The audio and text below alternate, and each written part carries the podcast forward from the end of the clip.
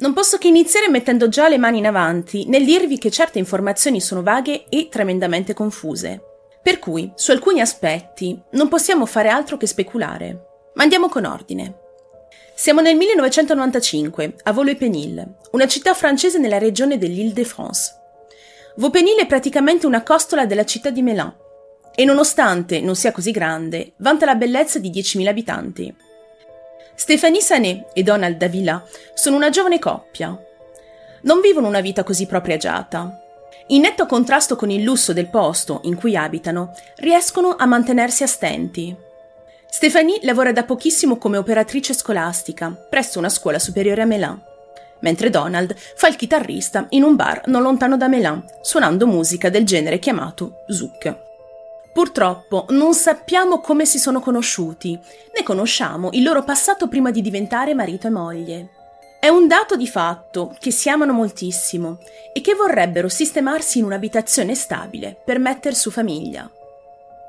Fortunatamente riescono a trovare un'abitazione, un capannone un po' isolato, situato in un appezzamento di terreno invenduto e lasciato al degrado. Forse non è molto onorevole andare a vivere in una casa diroccata, ma a quanto pare la loro è una situazione disperata, per cui a loro bastava avere semplicemente un tetto sopra la testa. Questa abitazione per loro andava più che bene. Dopo anni riescono a sistemare questa casa, rendono vivibile quel rudere, lo arredano nella maniera più confortevole possibile, tanto da poter invitare amici, parenti e conoscenti per dare delle piccole festicciole suonando e ascoltando musica in allegria. In queste feste si beve rum, si fuma tanto e ci si gode la vita. Passa un po' di tempo e il municipio viene a conoscenza di questa situazione e infatti un giorno avvisa i coniugi Donald e Stephanie di non farsi illusioni. Il terreno è stato venduto. Presto se ne sarebbero dovuti andare.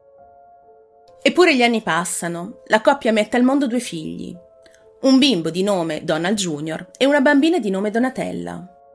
La coppia vive più felice che mai nella loro casa e insieme ai loro bambini. Qui c'è un buco informativo. Perché? Forse come voi, mi sono chiesta. Come hanno fatto a restare lì? Il terreno e la casa non erano già stati acquistati? Su questo non si hanno vere e proprie notizie, quindi la famiglia riesce a vivere ancora su quel terreno senza problemi. Tutto quello che conta è che di fatto, alla fine, riescono a realizzare il loro sogno di creare una vera e propria famiglia. Ora Donald ha 35 anni, sua moglie Stefani 21. I loro figli hanno rispettivamente 3 anni per il figlio maggiore e 22 mesi per la piccola. Non sembrano esserci tensioni o tormenti in casa. Tutto questo, almeno, fino al 1995. È il 25 settembre di quell'anno, Gilberte Crovisier, la madre di Stéphanie e nonna dei bambini, è molto preoccupata. Da ben dieci giorni, sia suo genero Donald che sua figlia Stéphanie hanno smesso di chiamarla. Non le mandano aggiornamenti sui bambini, nessuna lettera, niente di niente. Per Gilberte questo è molto strano. Deve essere successo sicuramente qualcosa alla famiglia. Parlava con loro costantemente, è molto legata ai suoi nipotini perché di punto in bianco non si sarebbero più fatti sentire? Gilberto ci pensa un po' e la preoccupazione sale al ricordo di come stavano pochi giorni fa.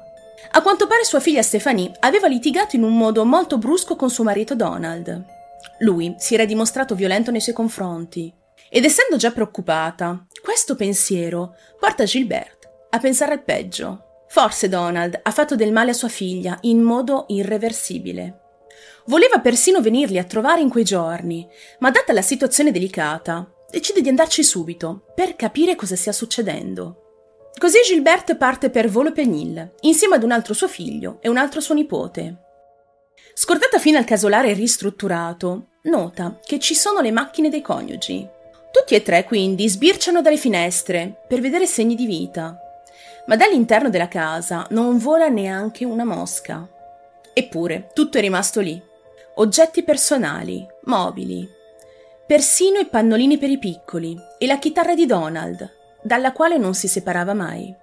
Perché tutto è ancora lì? Persino quella famosa chitarra. Il primo pensiero che le viene in mente è che siano andati da qualche parte a piedi, ma essendo passati già dieci giorni senza avere alcuna notizia, teme che non sia stata una passeggiata ad averli allontanati. Si convince ancora di più che è successo qualcosa di brutto in quel casolare. Iniziano le ricerche da soli, andando prima dai vicini per chiedere loro informazioni. Fortunatamente trovano delle persone che conoscono bene Donald, anzi, fin troppo bene. Gilbert si sorprende nel sentire, da questi vicini di casa, come suo genero fosse invischiato in affari legati allo zucchero a velo. Gilbert però non riesce a credere a queste dicerie. Sa che Donald è solito dare festicciole un po' spinte, dove si beve e si fuma, ma addirittura arrivare a quel punto le sembra troppo esagerato. Tutto questo comunque non fa che aumentare le preoccupazioni della stessa. Gilbert sa che sotto sotto, in ogni bugia e diceria, c'è un fondo di verità e non può far altro che lucubrare su un ragionamento funesto e disperato. A rinsavirla un po' sono le luci che improvvisamente si accendono all'interno della casa di sua figlia. Pensa che forse erano tornati mentre lei stava chiedendo notizie in giro ai vicini. Questo la rincuora molto e va immediatamente a bussare alla porta, aspettandosi di trovare sua figlia sulla soglia. Ma ecco che, invece, a presentarsi è un uomo dalla pelle scura, originario dell'isola Martinica, nel Mar dei Caraibi. È alto, dall'aspetto minaccioso, e non fa per niente una bella impressione a Gilbert. Dice di chiamarsi Edgar Boulet. Parla con un tono calmo, rilassato, quasi noncurante.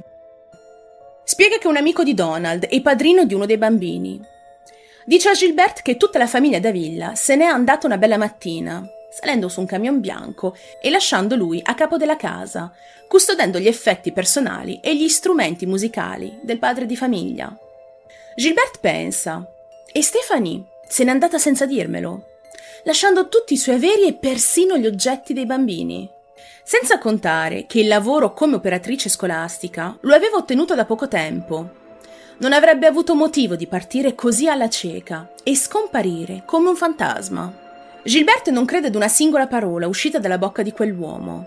Per lei è evidente che ci sia qualcosa sotto e che proprio questo Edgar fosse il responsabile della scomparsa di tutta la famiglia. Costui è veramente amico di Donald? Ha a che fare anche lui con la faccenda dello zucchero a velo, forse? I suoi timori diventano realtà secondo dopo secondo. Il suo istinto di madre aveva ragione. Sua figlia è nei guai e così anche suo genero e i suoi nipotini. Deve fare qualcosa e non le resta altro che andare a denunciare tutto alla gendarmeria locale. La povera Gilberta è furiosa e disperata. Va dritta alla stazione di polizia di Melan con veemenza e racconta tutti i fatti e decisa a smuovere le acque fa una denuncia contro quell'uomo misterioso che vive oramai a casa della figlia. Le forze dell'ordine però l'accolgono freddamente. Non sembrano prendere sul serio le preoccupazioni della donna. Stando a quanto le hanno riferito, purtroppo, non possono fare nulla, perché essendo maggiorenne, la figlia di Gilbert era libera di sparire come di ritornare. In poche parole, la polizia non può fare assolutamente nulla. Qui purtroppo manca ancora qualcosa che porta inevitabilmente ad una domanda. E i bambini?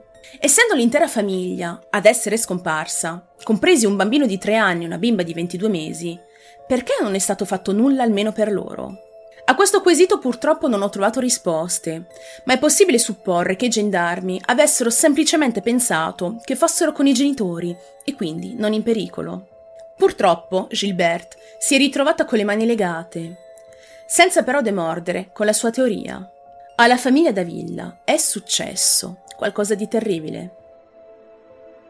E pensate che passano ben nove mesi prima di ottenere qualcosa. Si può solo immaginare cosa quella povera madre abbia pensato, privata della figlia, del genero e dei nipoti, nell'attendere che il tempo passasse, prima che le forze dell'ordine intervenissero. In questi nove mesi ha fatto visita più volte al casolare dei Davilla. Ha spiato le modifiche che Edgar ha fatto in casa. Nota che ha installato una rete idrica a terra, che ha cambiato il nome nella cassetta delle lettere e nel portone d'ingresso. I sospetti su di lui aumentano vertiginosamente, ma allo stesso tempo Gilbert ha paura di approcciarvisi di nuovo. A confermare queste sue paure sono delle scoperte che fa tramite altre voci di corridoio. A quanto sembra, questo sconosciuto di nome Edgar ha la fame di essere un ubriacone e un attaccabrighe, una persona decisamente inaffidabile. Com'è possibile che sua figlia e suo genero abbiano dato proprio ad un individuo del genere la gestione della loro tanto amata casa? Sempre che la sua teoria fosse vera, ma più passa il tempo, più nessuno comincia a credere a questa versione dei fatti. Eppure le forze dell'ordine di tutti i comuni vicini si rifiutano di accettare la denuncia di Gilbert. Le ripetono che un'adulta può fare quel che vuole e che lei non doveva più interferire con la libertà di sua figlia e della sua famiglia. Tutto ciò risulta semplicemente e terribilmente paradossale. La donna sa che la situazione è ben più grave di quanto potrebbe sembrare, ma nessuno l'ascolta, nessuno la prende sul serio. Nemmeno quando riesce a mettersi in contatto con un giornalista della La République de Seine-et-Marne, purtroppo non riceve supporto. Il giornalista è interessato solo a casi di cronaca nera e di conseguenza si dimostra completamente disinteressato a quel caso di scomparsa. Da qui in poi la povera Gilberte si affida ad ogni possibile strada. Si sente abbandonata dallo Stato e con lei tutta la sua famiglia. Piazza manifesti in giro per le strade, si affida persino ad una medium nel tentativo disperato di ricevere qualche informazione. Paradossalmente, questa chiaroveggente si dimostra essere più competente delle forze dell'ordine stesse. Ma come mai? Beh, è riportato come questa medium abbia avuto delle visioni molto specifiche. Una terra, un lotto libero, un casolare, un uomo alto, vede qualcosa di terribile. Sangue sui muri. L'uomo visto dalla donna risulta essere molto somigliante ad Edgar Boulet. A questo punto sono passati quei mesi lunghi e pieni di disperazione e di non indagini. La svolta finalmente arriva a fine giugno del 1996, proprio quando Gilbert, imperterrita, spia ancora la casa di sua figlia e nota con orrore che le due auto quelle di lei e di Donald non ci sono più. Erano rimaste lì, parcheggiate per tutto questo tempo. Che cosa ne aveva fatto Edgar? Dove le aveva portate? Gilberta è stanca di aspettare e di aver paura.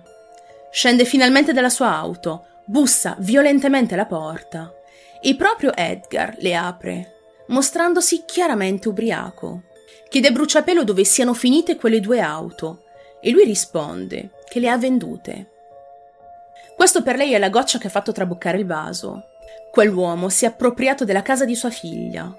Molto probabilmente le aveva fatto del male, e non solo. Ha venduto anche le auto della famiglia.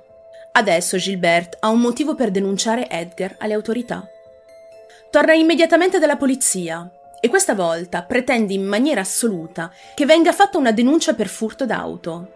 Per fortuna questa richiesta viene accontentata e così i gendarmi si apprestano ad andare in quel casolare. Ma chi è Edgar Boulet? Leggendo il fascicolo su quest'uomo, la polizia si rende conto di aver dinanzi un individuo pericoloso.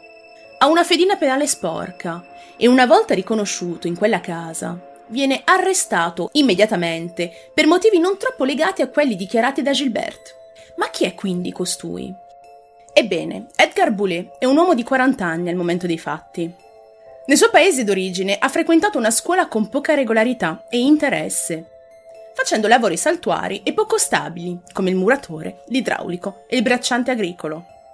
Si trasferisce poi in Francia all'età di 19 anni.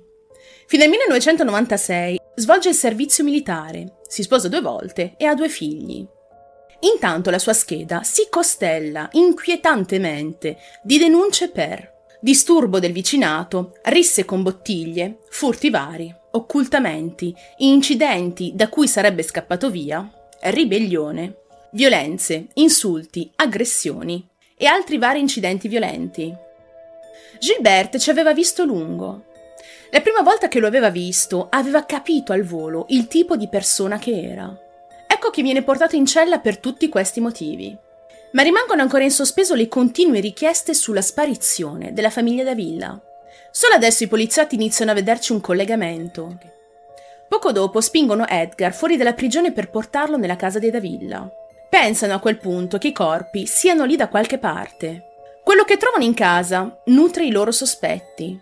Notano una grossa macchia sul pavimento, un pezzo di moquette cambiato e un tratto di muro rifoderato. Sono tutte tracce di un apparente camuffamento. ma Edgar non dà spiegazioni convincenti, né ammette alcunché.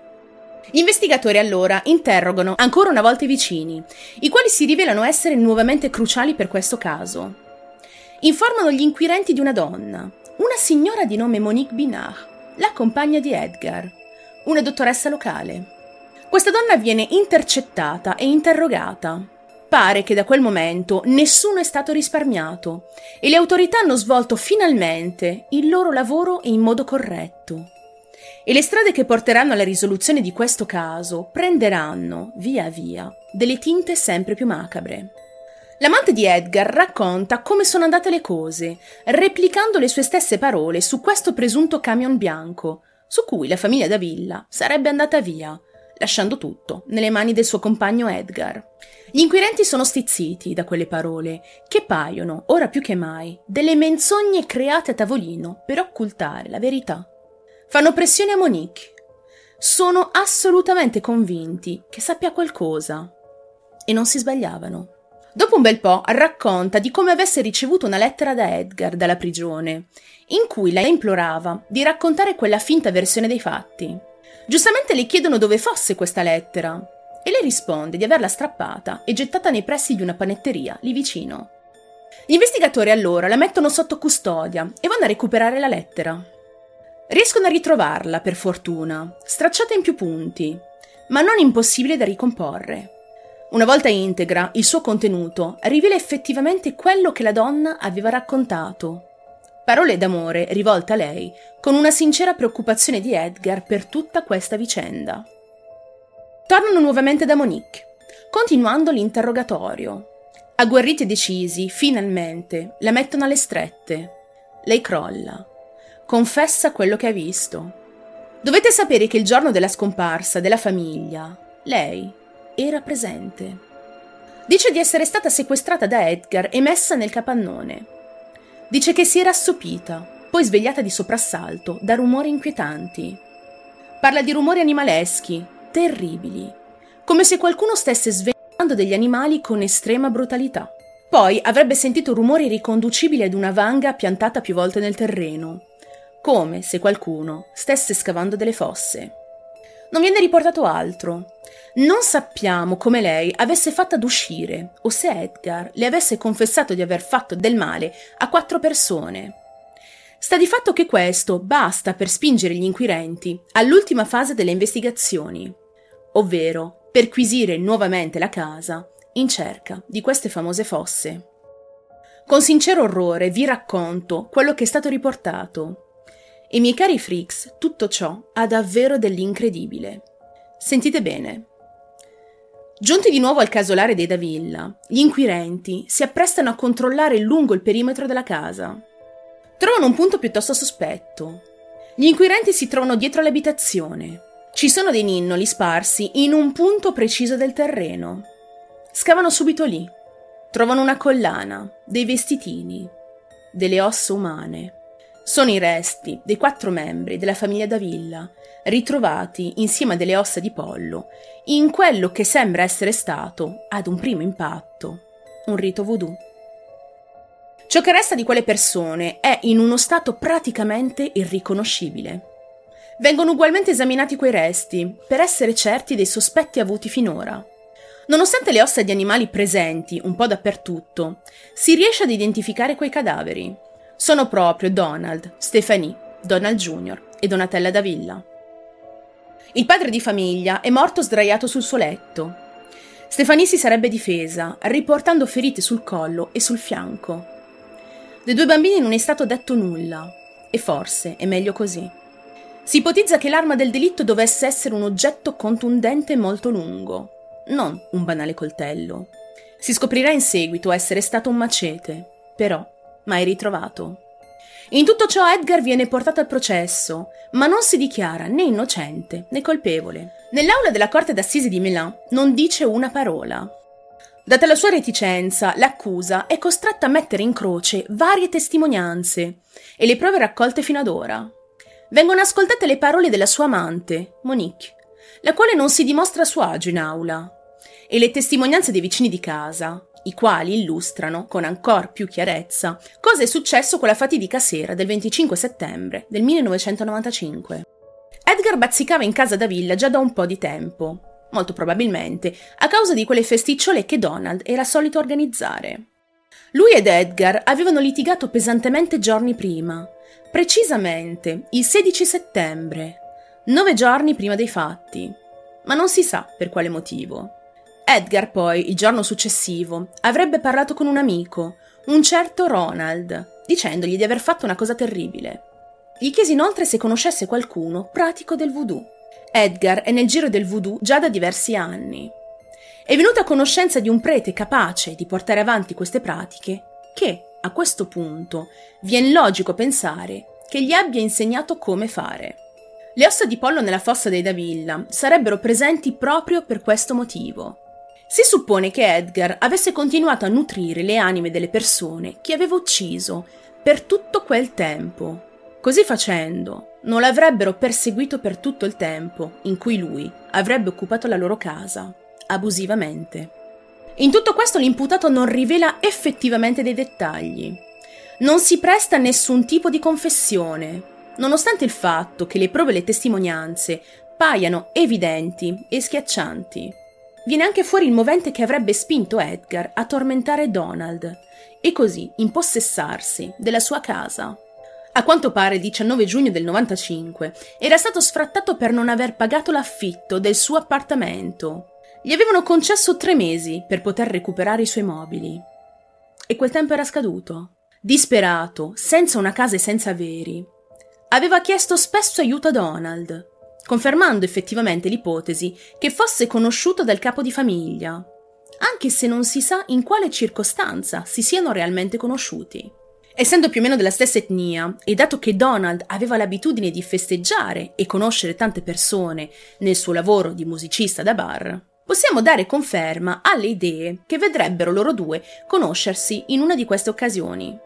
Quindi l'intera famiglia è stata presumibilmente uccisa molti giorni prima di quel fatidico 25 settembre del 95.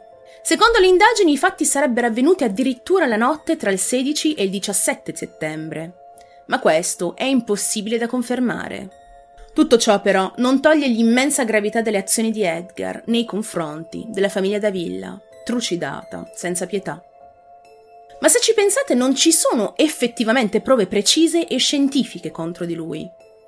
Non ci sono tracce di DNA, non c'è l'arma del delitto. Ed è proprio su questo che si basa la difesa di Edgar. Ma nonostante tutto questo, tutto sembra essere a sfavore dell'imputato, oramai rimesso alle mani della sola giuria. Il tempo passa e l'uomo non confessa e non confesserà mai. Gilberte, la madre di Stéphanie, dirà al processo di Edgar Boulet le seguenti parole. Se non avessi combattuto, mia figlia e i miei nipoti marcerebbero ancora due metri e mezzo sottoterra. Peggio dei cani. E solo il 18 giugno del 2000, quasi cinque anni dopo i fatti, che la giuria esprime il verdetto. Colpevole. Edgar Boulet viene riconosciuto colpevole dello sterminio della famiglia Davilla e viene condannato all'ergastolo. Monique Binard, la sua compagna, non è stata ritenuta strettamente responsabile delle gesta di Edgar Boulet. Quindi, anche se in ritardo, giustizia sembra essere stata fatta. Gilbert aveva avuto sempre ragione, sin dal primo giorno, e questo non lo dimenticherà mai. Non scorderà mai il modo con il quale le istituzioni le avevano voltato le spalle ai tempi. Oggi conosciuta in Francia come una donna coraggio, che si è battuta contro tutto e tutti per ottenere la verità, affrontando addirittura l'assassino della figlia e la sua famiglia, rischiando forse di perdere anche lei la vita. Dichiara pubblicamente tutti questi suoi retroscena tramite una serie di interviste, sia tra i giornali che negli show televisivi, che ci hanno aiutato a ricostruire la storia nella maniera più dettagliata possibile. Si oppone tutt'oggi alle richieste di scarcerazione di Edgar e a quanto pare la legge è dalla sua parte. Alla lista mancano certi passaggi su alcune vicende, forse omesse volontariamente, trattandosi di un argomento abbastanza delicato e forte, che riguarda riti vodù e riti ispanici. Il casolare è stato successivamente venduto a 1,50 euro al metro quadro. Nessuno riporterà quei genitori e quei piccoli in vita, Ma almeno Gilbert non mancherà di sottolineare come giustizia è stata fatta e che l'istinto di una madre, più della burocrazia, agisce tempestivamente e in modi nettamente più efficaci. Ed è così che si conclude la triste storia della famiglia Davilla.